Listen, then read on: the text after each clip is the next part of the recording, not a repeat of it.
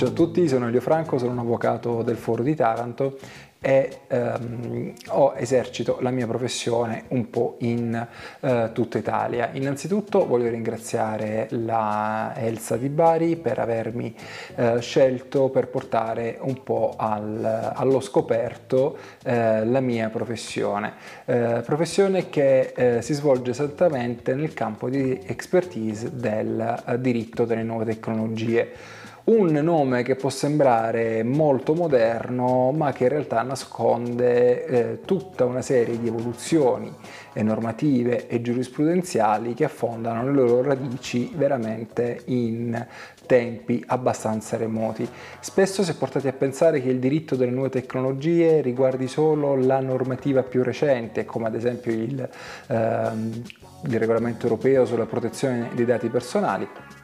il famoso GDPR che ormai è eh, abbastanza conosciuto da, da, tutti, ma in realtà le cose non stanno per niente così.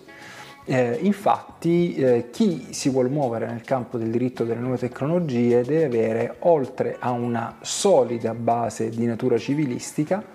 e anche una solida base di natura penalistica, vedremo dopo il perché, deve avere anche una eh, forte forte conoscenza del diritto industriale, della legge sul diritto d'autore e anche una buona infarinatura di diritto amministrativo. Questo perché pensate ad esempio a un sito web. Molto, molti di voi frequentano internet, accedono a un sito e magari vogliono acquistare un, un determinato bene quindi un sito di e-commerce. Secondo voi quanta normativa c'è dietro a quel sito che a voi sembra esattamente un benvenuto, registrati, acquista il bene, mettilo nel carrello, paga e te lo spediamo. C'è tanta normativa lì dietro. Innanzitutto abbiamo tutta la normativa per, sulla pubblicità dell'impresa. Ad esempio nessuno sa che nel sito web deve essere indicata la ragione sociale, il capitale sociale, la partita IVA, eventualmente il codice fiscale se diverso dalla partita IVA della società. Così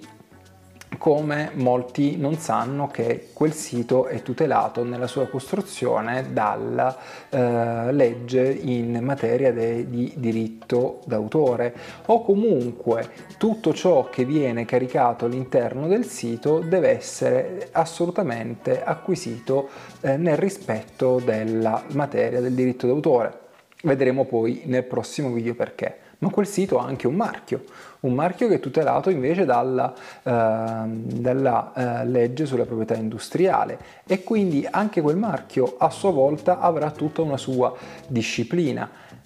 Ma questo è solamente la punta dell'iceberg, vediamo nel dettaglio, essendo un sito di e-commerce bisognerà predisporre delle condizioni generali di vendita, quindi ritorniamo di nuovo nella contrattualistica ma attenzione, condizioni generali di vendita devono essere affiancate anche da una privacy policy e lì si sfocia invece in eh, materia di privacy sul appunto con l'applicazione del regolamento europeo per la protezione dei dati personali e anche co- del codice privacy che invece è la normativa nazionale che in larga parte, ricordatevi, continua ad applicarsi. Ancora, chi eh, gestisce quel sito, molto probabilmente la società che gestisce quel sito avrà la necessità di accedere al proprio cassetto fiscale presente sul sito dell'Agenzia delle Entrate e in quel caso il legale rappresentante o il soggetto delegato potrà utilizzare anche la propria identità digitale, il famoso servizio pubblico di identità digitale chiamato anche SPID che consente di accedere ai servizi della pubblica amministrazione. Quel servizio nasce proprio sulla base del codice dell'amministrazione digitale digitale che a sua volta va a disciplinare il documento informatico, le firme digitali, firme digitali che a loro volta si rifanno al eh, regolamento EIDAS sulla, sulle firme elettroniche. Quindi se sentite qualcuno che si riferisce al settore delle nuove tecnologie riducendolo semplicemente a una banale conoscenza, a volte anche superficiale, della normativa in materia di privacy, sappiate che non è per niente così. Sappiate che il nostro è il settore forse più bello perché vi consente di muovervi fra più branche, Basti pensare anche alle semplici diffamazioni a mezzo web.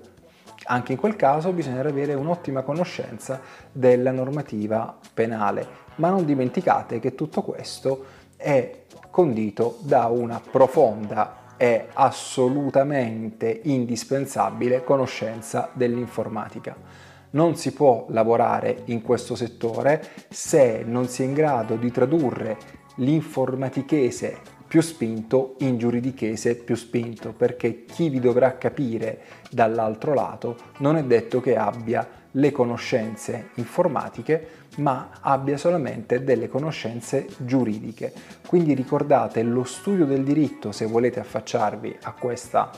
disciplina, deve essere accompagnato da una profonda e assolutamente appassionata direi quasi perdutamente innamorata passione per l'informatica. Non è assolutamente scontato